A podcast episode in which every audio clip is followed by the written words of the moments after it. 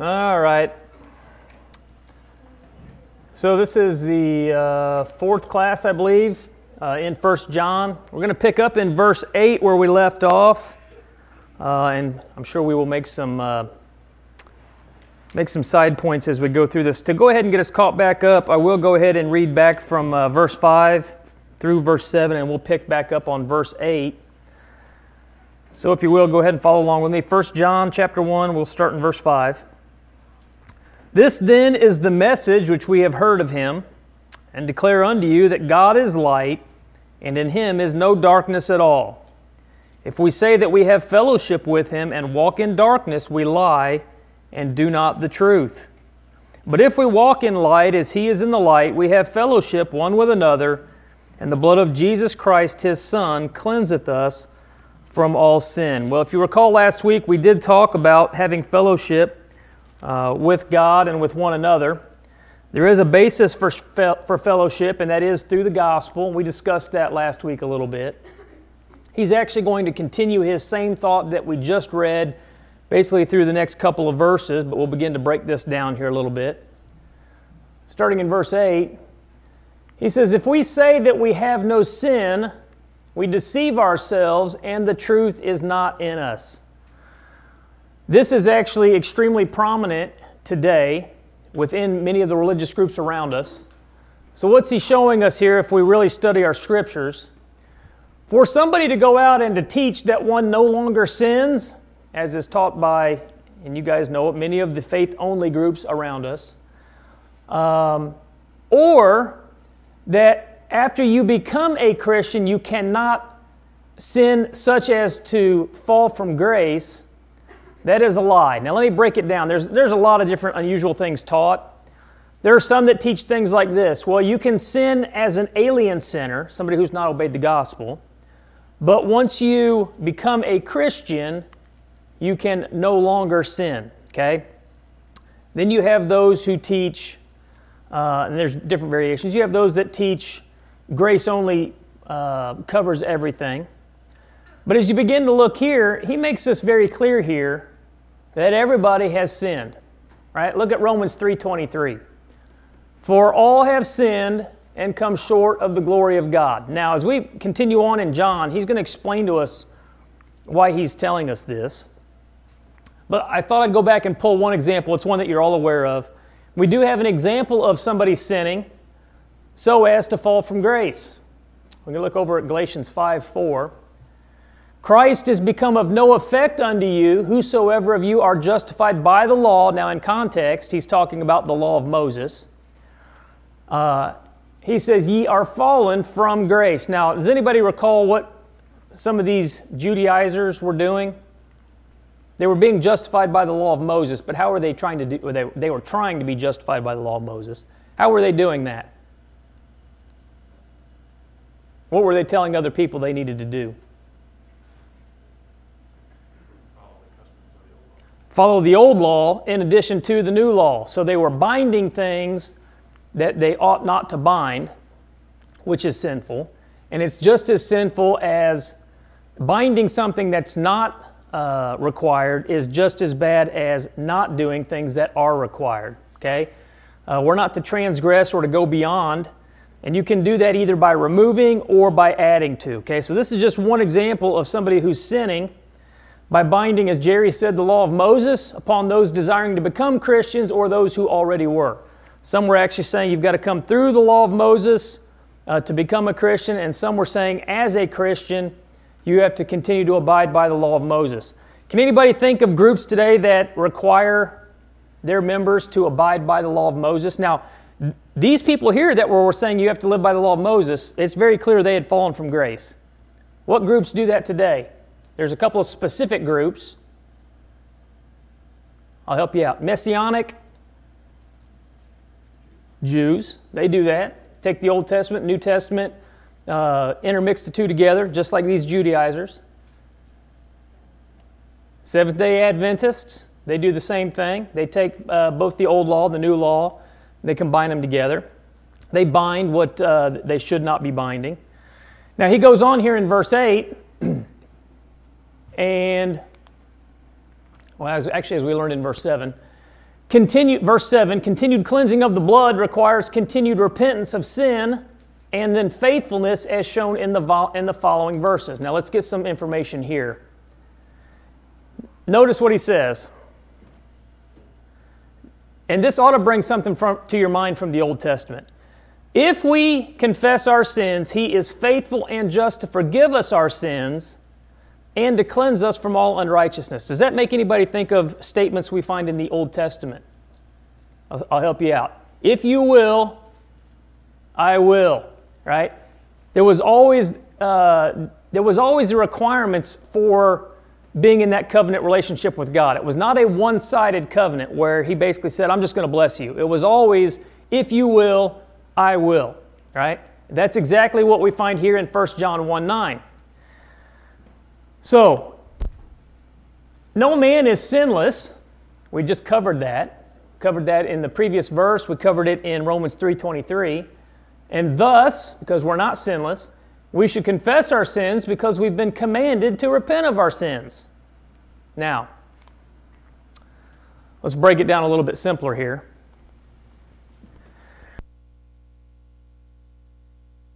Faithful and just if we confess our sins, as noted earlier in the verse.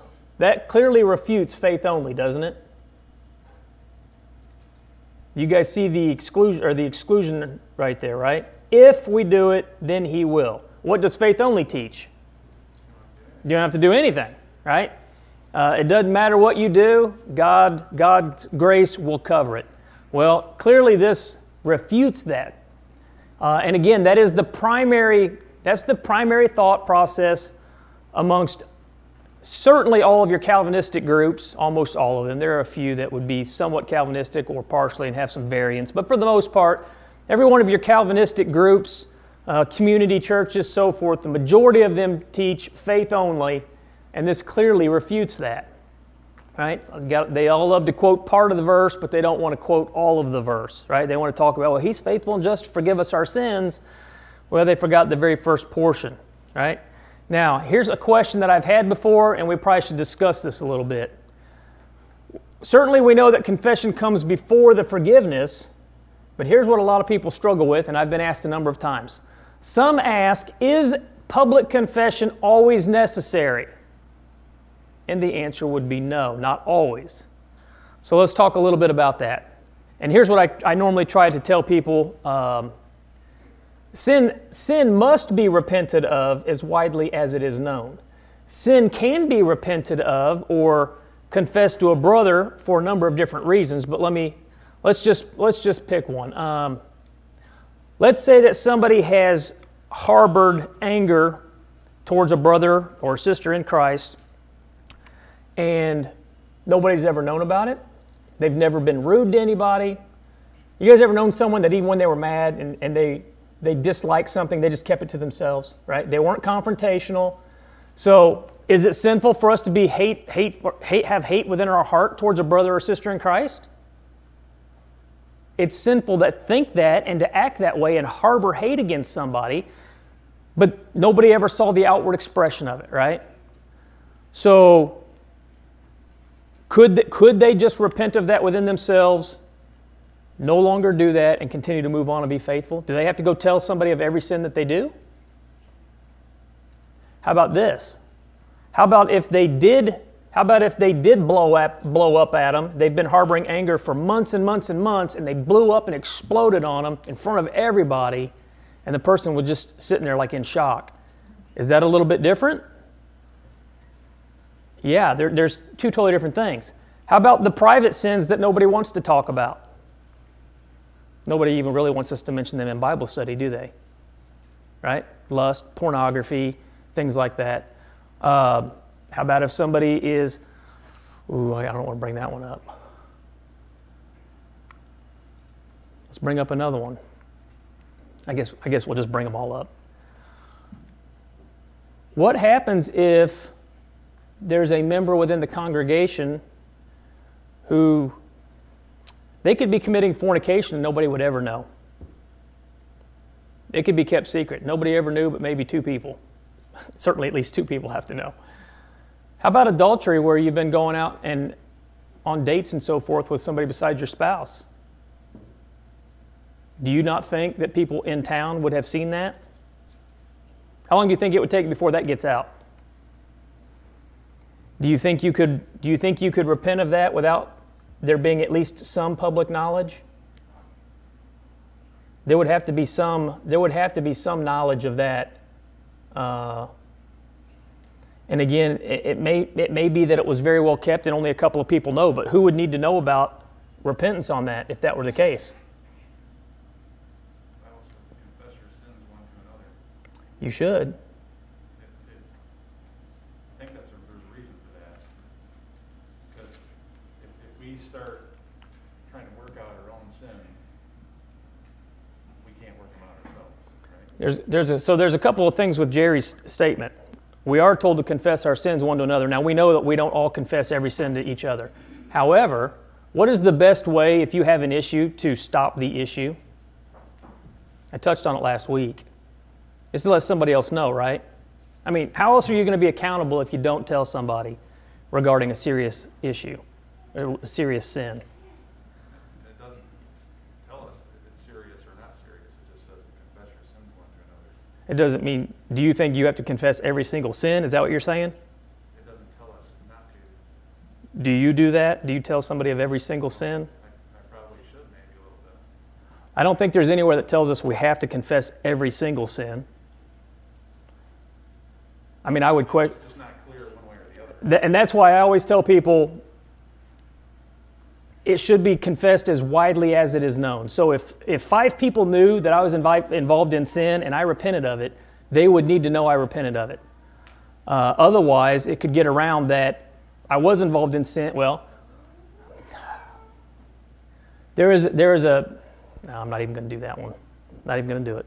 I, I believe it, it's, you know, there's certain things we can work through ourselves, but there's a lot of things we can't. I agree with you 100%. It's for our own benefit. to do that. Let me do this very general. Oh, go ahead. Well, that's what I was gonna say. I mean, if I accidentally curse by myself in the house, I'm just gonna be like, oh, I can't believe I just did that. I'm sorry, I'm gonna repent. Now, if it's a habit, then yeah, I should probably confess that to somebody, like, hold me accountable because obviously this is an issue in my life that I need to get under control. Let's do, let's look at it another way. And I know a lot of the, it's always hard to, to do when you just make up stuff. But let's say that there was a congregation in sin. Let's say that they had. I'll just make something up extreme. Let's say that they had, or they had, uh, they had female. They decided to have female elders. Uh, and let's say that nobody knew about it but the congregation. If the only people that knew about it was the people within the congregation, but they decided that this was unscriptural, do you think repentance would need to be made within that congregation? Now, if, if nobody else knew about it, would they need to go out and tell the entire brotherhood that they had, that they had sinned and that they had repented if nobody else knew about it? Or is that different than if you had a minister who was going to gospel meetings and preaching, let's say uh, he was preaching faith only salvation, and he was going to congregations everywhere? So everybody knew that he was teaching faith only salvation. Would that be a little bit different than the other example? I'm just trying to make these up so they're not always probably the best examples. But do you see the difference in outreach of how far the sin was known and, and who, it could have infe- who it could have affected? Yeah, but I'm kind of talking more about the, the personal sin. and Oh. Things that we struggle with. So obviously, when it becomes a brotherhood issue, right? That's totally different. That's that's kind of, it's to warn, that's to mark people, okay? That we, we're told on how to mark people. Yeah. Or false teachers. But when, when we deal with sin, kind of like Sam was saying, there's, we have struggles with certain things, and those are important for us to not get accountability partners per se. Yeah. But when you, when you actually confess a sin, it takes that off your shoulders, right? Yep. Now, it's known, right? And now, you, you deal with it differently. Well, and I was thinking a little bit differently, but same idea here. So let's say it is a let's say it is a private sin and nobody nobody is aware of it. I'm literally confessing the sin to myself when I'm if I repent of it. If I'm if I'm willing to acknowledge that I have a problem with whatever, whatever that sin is. One, I'm acknowledging it and confessing it to myself. Now, there is another passage Jerry's referring to talking about confessing uh, to fellow Christians. You do that in every prayer, You do. Y- yeah, confessing your sins to you. not only to God, but to yourself. And, and you, that's our conversation we have with God, right? Yes, Through, through Jesus. And that benefits us. yep. So I was, I was kind of thinking the same line. Um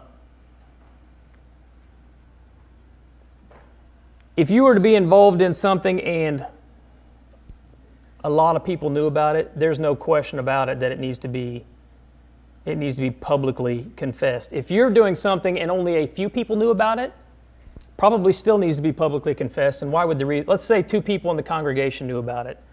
You could go tell those two people, but there may be a bigger issue. What, what might that be? I'm not going to say gossip, but let's say there's no gossip. It still may have spread. Why would that be?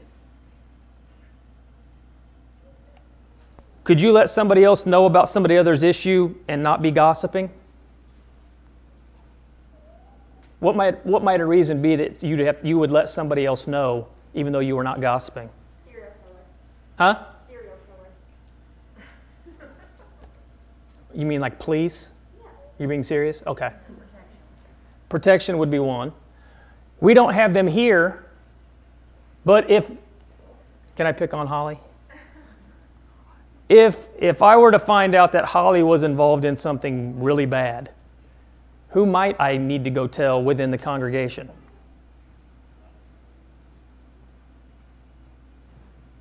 There's a couple of people, possibly. That's the first place I was going. El- an eldership may need to be told. Who else might I need to talk to? Now, first I would go to Holly before this person was ever talked to, because certainly nobody wants to probably hear some of her husband would be eventually on the list. But now it gets even deeper. So there, let's say there's a problem with Holly, and I go tell the elders. What might the elders now have to go do, besides, besides Holly? They'd have to go to Holly first. What was that? Well, possibly her husband, but her husband may not know, so then they may have to go talk to other people who possibly do know. So now they may have to begin starting to dig into it. So before you know it, originally it was just Holly doing her horrible things that she was doing. But now, because we loved her and tried to get her help, we went to the eldership. Now the elders know about it. The elders tried to confirm it through somebody maybe that knew about it, and they went and told somebody. And before you know it, there's an awful lot of people that know about it. So even though it might have originally you thought was only known by Holly and whoever, or whatever it was she was doing, since we didn't say, it could spread real quick, right? So there's an awful lot involved when you de- when you're trying to decide how do you address a situation like that. In most of those, in all of those situations, when it gets to that extent, I can't imagine any other way that you would repent of it other than coming forward. Let's say you let's say you were wayward for 20 years. You think you could just show back up in the in the seats and slide on in and act like nothing ever happened? Everybody knows you were in sin. Uh, I know a gentleman who had left the church for 20 years. He left the church when he was in the military.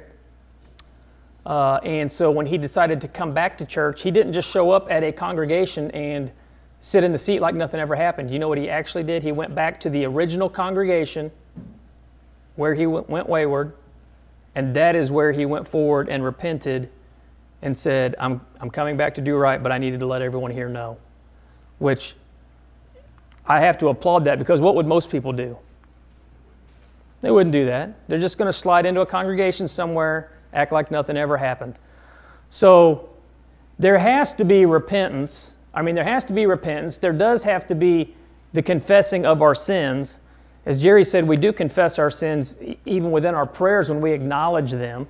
And I would hope you guys do that on a, on a daily basis, that you're looking back for areas where you fell short, where you sinned, and when you pray, you're repenting of those sins. Uh, And, and one to another doesn't necessarily mean on Sunday morning no. Yes. I'm glad Jerry brought that out. Issue with your wife, Re- a, a sexual issue, let's say, you need a, your wife needs to know about that. Yep. It may cause a problem in your marriage, I'm glad you brought that up. but it's, it's for the love of our own souls and for the love of everyone I'm glad actually Jerry brought that up, so I'm righteous state. I'm going to touch on this. I'm not going to. I'm not going to mention the gentleman's name. So he is a he is a minister within the churches of Christ. Somebody came and asked him, another minister asked him privately uh, if somebody were to be unfaithful to their spouse, or if I were to be unfaithful to my spouse, how do I rectify that situation as far as um, confessing and so forth? And this gentleman told him, "Don't ruin your ministry, and don't ruin your marriage." Don't tell anybody, just keep it to yourself. And that way you can salvage your marriage and you don't ruin your ministry. Does anybody have a problem with what he told him? I'm glad I see head shaking. I have a problem with that. That's covering it up. It's, it's, it's exactly covering it up. Um, and that was stated in front of a bunch of people. So, again, I'm not going to say his name.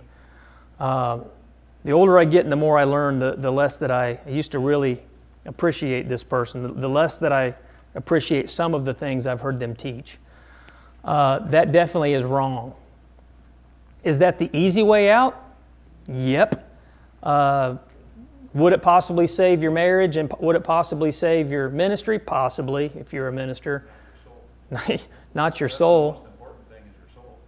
How can you repent of something if you're not willing to actually acknowledge and take and take responsibility for it? Um, sometimes there is awful there is awful advice given with good intentions. Our desire really should be able to get out of it without having to. I don't want to say pay the piper, but um, you're going to have to pay the consequences. So, and the and here's the thing: how many people could do that and not have it eat your, not have it personally eat you alive? Just the guilt. That's what I was gonna say, I mean, they're trying to get out of the consequences, because most likely they're gonna lose their marriage. But it's not fair to the wife either, because like you said, it's eating away at them. It's gonna affect your marriage one way or the other, Mm-hmm. because you're gonna feel guilty the whole time, because you know something that she doesn't know. Yep. So he says right here, he's going to be faithful. The Lord will be faithful to his promise of mercy and justice in providing atonement through the blood of Christ to forgive our sins. But what was that all based on? Was based on the if, the if of confessing. Now again, you know, I say I said a cuss word, it slipped out of my mouth. Do I need to and it's just a one-time thing. Guys, I cannot remember I honestly cannot remember the last time I ever said a curse word. If one slipped out of my mouth, do I have to come up and confess for it's, it's not a constant issue. It's not I mean it just happened. Um, can I can I repent of that and confess it to God? I let that I let that happen. I mean there's there's a lot of variation between sins. That's actually a good example of maybe what we should do. Let's say that happens, right, in front of a group of people. You can write that and say, oops, I shouldn't have said that. Immediate acknowledgement. Yes. Now you confess that that's a problem. Now that just showed that whole group of people that you were around that it wasn't okay to do that. And they may have not even known that it was not okay. So, for those that may not be able to hear, the example that we were talking about of using a, a, curse word, and Jerry said, you know, one of the things you could do is publicly acknowledge right then and there that you did that. Uh, and I would agree with him. That, and certainly, if you are a Christian among non-Christians, that's one of the, that's probably one of the best things you could do, is to publicly acknowledge immediately that you did something that was not acceptable. Where I work, um, I noticed today there was a person using the a bunch of inappropriate language, and I found it funny that they didn't change their language, but after they did it, they apologized every time. But it was only because I was there. they don't they don't change their speech for everyone else, right? But if I were to talk like that, even if it was accidental, what would that do? That would really hinder what they thought about me. Not that they may they may not have good thoughts about me anyways, but that would really hinder, especially when you know we're trying to prove that we are different than everybody else. So we could actually talk about this for a very long time. He's not done. We're still gonna we're gonna go on a little bit more here, uh, but confession is certainly necessary. Well, let's take another sidetrack. There are groups that require confession, public confession, for your sins to be forgiven. And what group would require that? That certainly is 100% unscriptural, even though they could come and give a verse like this. Anything come to mind? They take you in a little dark room. The Catholic Church, they require confession.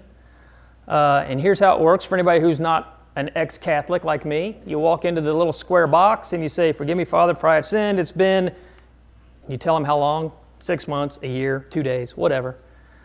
Uh, since my last confession, and then he will say, Go ahead and g- give your confession, and then you'll tell him, This is what I did.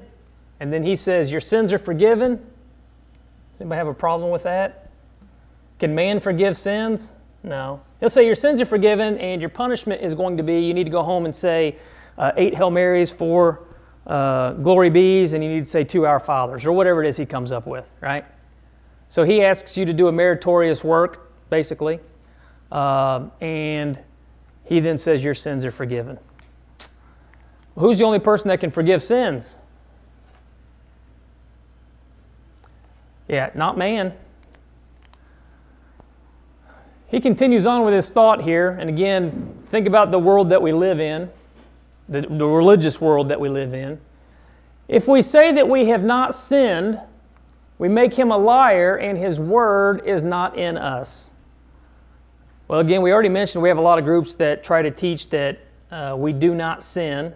Specifically, the majority of the faith only groups will teach after you've become a Christian, you can not sin so as, so as to lose your salvation. We've already shown that you can fall from grace. Here's the thing, though God says we have all sinned, and He declares there's none righteous, no, not one. Now, does that mean that we cannot be righteous? We can all be righteous right now. You guys probably don't think of yourself as holy. Can you be holy? Can you be pure? Can you be righteous? You can. Uh, let me say it this way. we'll ask two questions. Who here thinks that they sin? Now, let me ask it a different way. Who here is in the sinning business?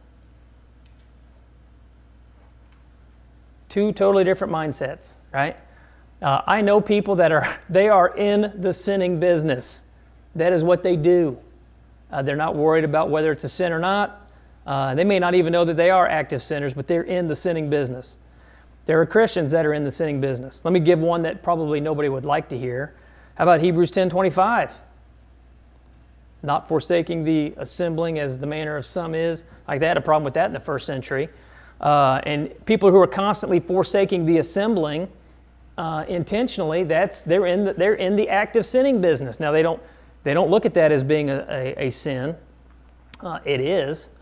Uh, I'm thinking of I'm thinking of a Christian right now. They never ever uh, they've never become members here.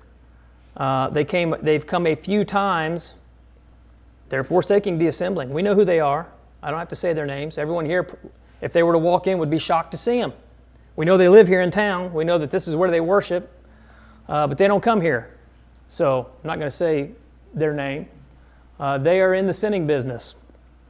I don't know a better way to say it than that. so there's a difference between occasionally falling to sin and repenting of it and trying hard to live, live right, righteous again and be faithful versus those who are actively living in sin. He says we make him a liar. Well, how do we break this down as to what he's saying? I think most people probably get it, but here's what he's saying. If we believe or teach that we are sinless or incapable of sinning, as many of the faith only groups believe, we make God a liar. Now, here's the thing can God lie? No, God can't lie. We know God can't lie, so we know his statement is correct um, that all people have sinned and come short of the glory of God, as we know from inspiration of the scriptures, and we've all sinned because he can't lie. Now, I do want to point something out here. It ought, it ought, to be noted that the words concerning sin found here in 1 John verses 1 through, uh, 1 through 8 through 10, 1 8 through 10, are addressed to Christians. These are, this is not addressed to Gentile sinners. This is to those who were already Christians in the church. I mean, that's the purpose of 1 John. He's writing to Christians.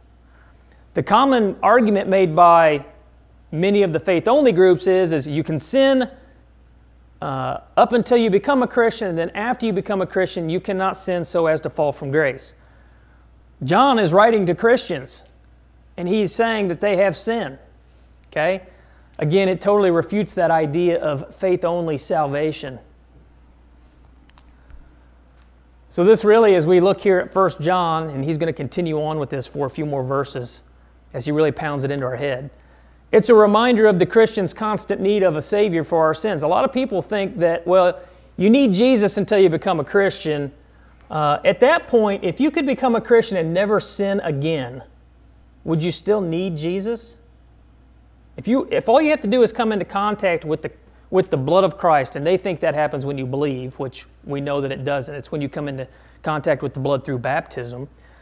But if once saved, always saved really did exist, which it doesn't, would you even need Jesus anymore? Would you have to have an active relationship with Jesus at all past that point? Not logically, right? Um, if the very second I believe I became a Christian and nothing I could do would ever cause me to fall from grace, really all I would need to do is, is believe in Jesus one time and then I could go live the most reprobate, horrible life I ever wanted to and I'd still get to go to heaven. And there are groups that teach that. There are Baptist groups that teach that. I actually read an article where a Baptist minister said, right after I obeyed the gospel, I could go out and murder somebody, rape somebody, and rob banks. And he went on and said, I would still go to heaven. Let that sink in for a minute. That is a deplorable, really horrible doctrine. I mean, it's, that's, that's doctrine straight out of the pits of hell. I don't know what else to say about it than that. He's, go ahead, Jerry. That, those kind of comments come from those that debated, people that, you know, are reasoning with them on the Bible. Mm-hmm. And that's the only thing, you, the conclusion for them, is that's what they can do because they're taking their stand. And if God's grace covers all, what would, what would cause you to not take that extreme into universalism? And I know a gentleman, as I've mentioned before, who uh, was a minister within the church, who he took that extreme, that grace covers all, and that extreme led him to believe, uh, and he was reading John Mark Hicks at the time, led him to believe that there that man is under no law whatsoever, but is under grace, and he now believes in full universal salvation. That's and that's guys, that's a pretty logical place to go from that idea of grace that covers everything. I mean, I, I could see how somebody could easily allow the pendulum to swing over to uh, from faith only salvation into the idea of universalism. All you have to do is believe, right? Then anything goes. I think, I think the same application must be made also for preterism. They teach that Jesus came back uh, in the form of the Roman government in AD 70 and that the sacrifice was already made on man's behalf.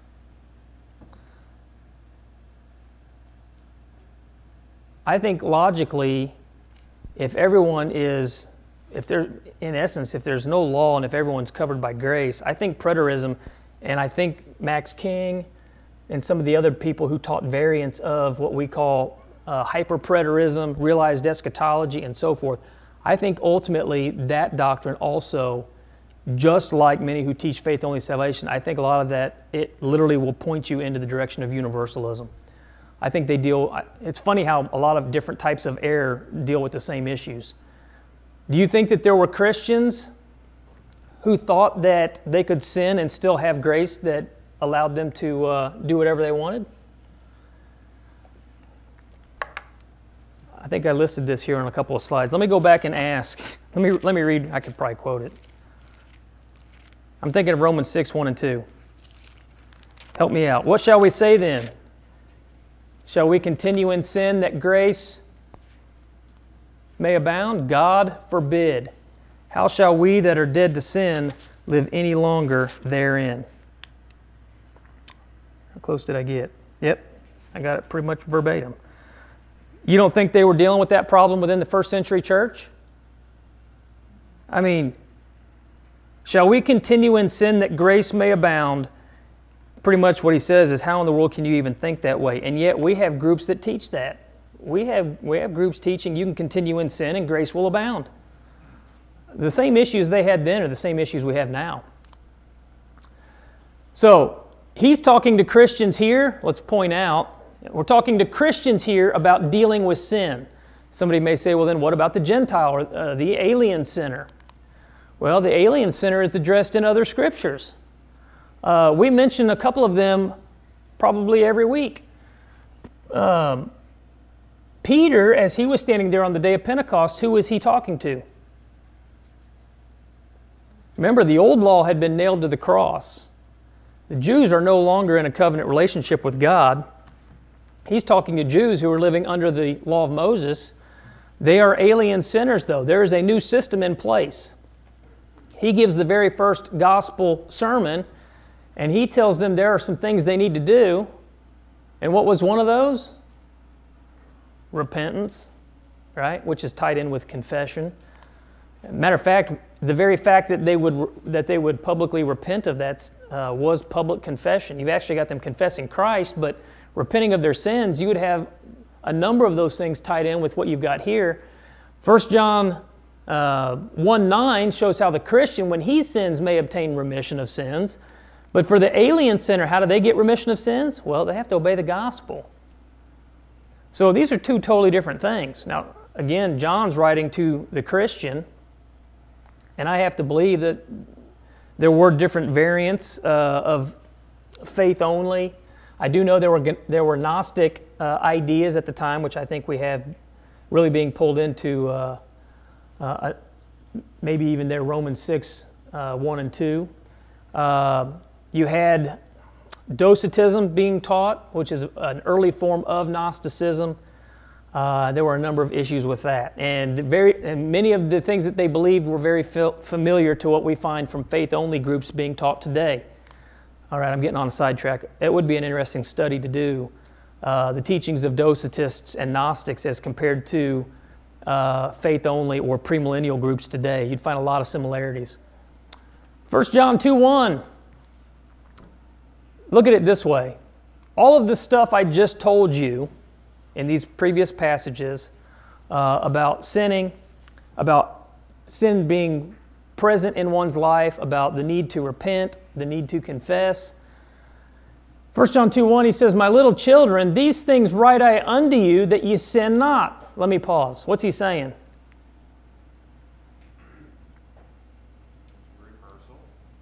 Huh? He's worried for our soul. He's worried for our soul, and he says, I'm telling you all this for a reason, right? Uh, I'm sure that there are people in the crowd sometimes when I preach on a lesson who do not need that lesson. However, is it still, is it still good for them to hear it? Yeah, it's good for them. It's good for me to go back and to tell them those things, right?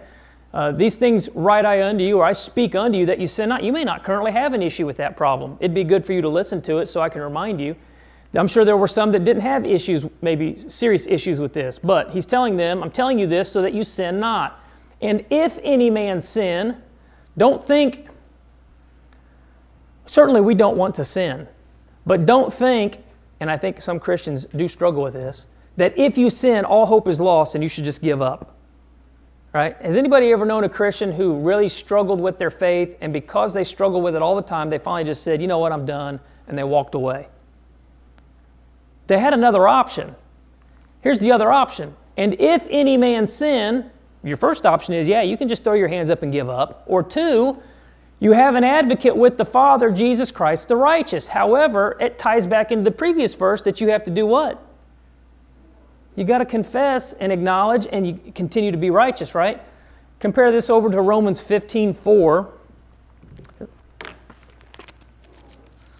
put the verse in here right before I left the house, so I don't have it memorized. I should. It's actually the same passage, basically.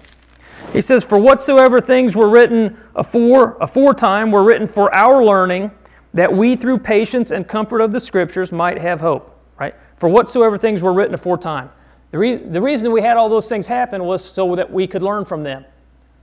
What's John saying? I'm writing you this so that you can learn from this, right? I'm trying to teach you that you should not sin. But if you do sin, don't think all hope is lost. You still have an advocate with the Father. Now, he's approaching them in a manner of love. Do we find at times where people are approached very differently? Yes, we have times where Paul was very sincere. I do want to point out if you go back and read the letters of Paul, and usually people will go over and say, you know, Paul, Paul oftentimes he let them have it a bunch of times. Is that how you normally find Paul opening his letters? Let's, I mean, go look at, look for example at the Corinthians. Did he have to give it to them in, in the book of, or in Corinth in the book of Corinthians? He gave it to them. How does he start the letter off?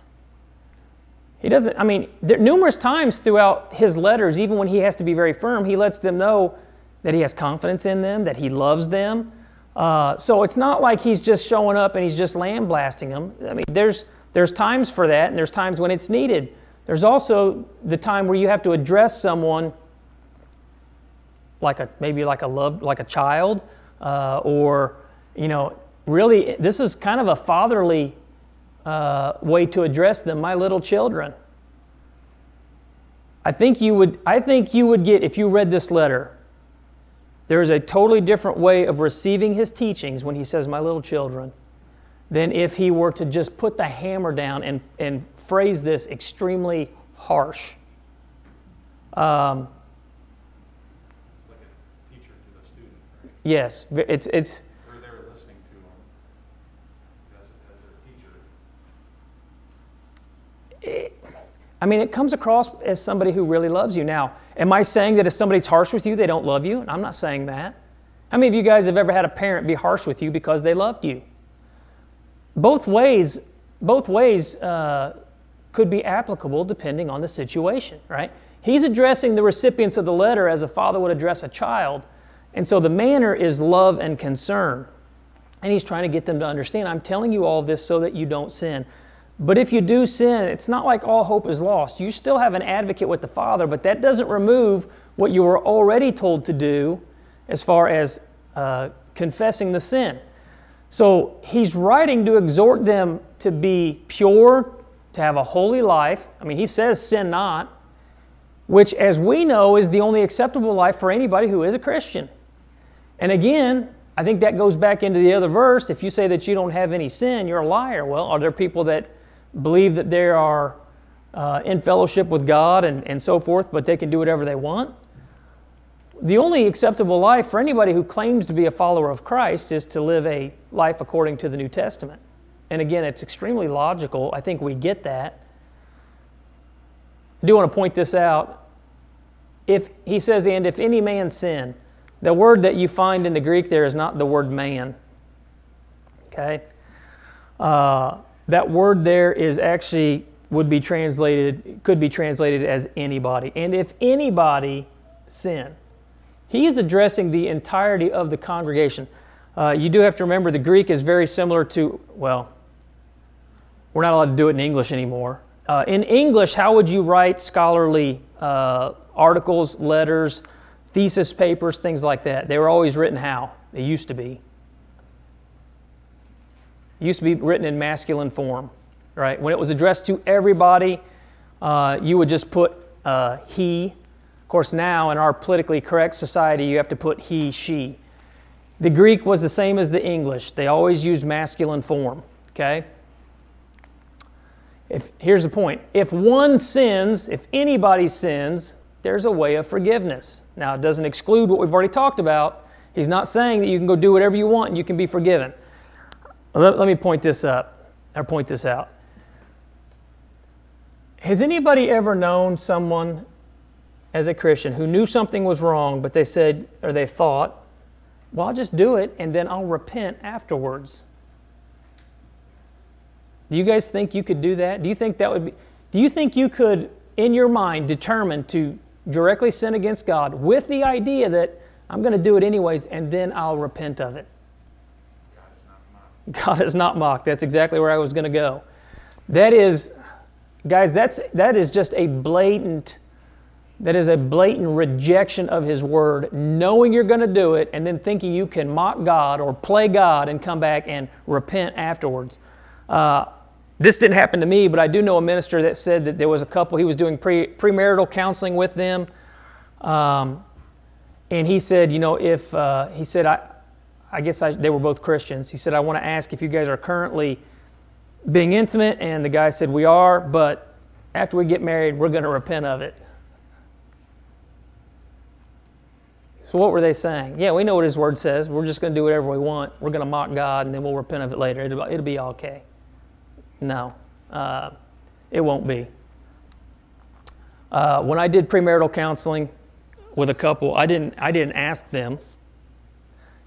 Here's what I said If you currently are having premarital relations, stop it immediately, repent of it, and don't do it anymore. And you know how quiet it was? It was dead silent. Do I think they were having premarital relations? Yes, I do. I didn't ask them. I just said, if you're doing it, repent of it, stop it, and don't do it anymore. And the acknowledgement I got was, and I'm hoping that was dealt with as it should have been. Um, so, he's not giving permission here to go do whatever you want and then thinking, well, you can have an advocate with the Father. So, this isn't permission, this is clarification.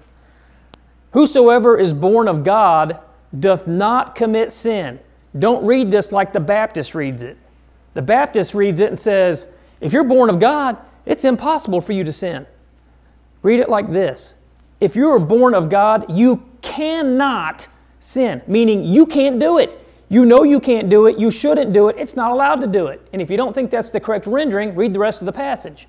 For his seed remaineth in him, and he cannot sin because he is born of God. It's not saying he can't do it, we all know we can. I can become a Christian and go out and sin, right? That's not what John's saying. He's saying you cannot do it because you know you can't do it. You're born again, you're a new creation in Christ, you can't think that way. Again, Romans 6 1 and 2. You can't go do it, okay? It goes back to your soul. Goes back to your soul. Lose that right to heaven, right? If you choose to do that. hmm Can you choose to do that? You can. Now we have a law, right? In our life. Yeah. You're going to be breaking the law. You're not supposed to break the law. Is it open? I can type it in. Do I have my Bible software open? I do. Actually, I'm on Hebrews right now.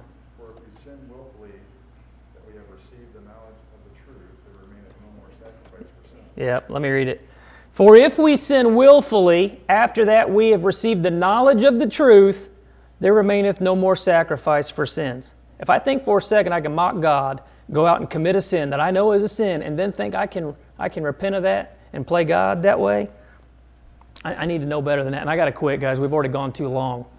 Um, he's saying he's not saying you can't do it. We all know that we can. We can all go out and commit sin. He's saying as a Christian, you can't think that way, right? You cannot go out and do that. That is not acceptable. Yeah. Christ was our perfect example. He could have gone out and lived a life like that, uh, but he didn't. He chose not to. He chose to be obedient. All right, I know I went long. I always do. Uh, and sorry we veered off, but I think when you start trying to talk about any, any Bible passage and relating it to the scriptures today, you're really going to have to take side steps as you try to uh, correlate what you're reading and how it's applicable. So I'm going to hand this over to.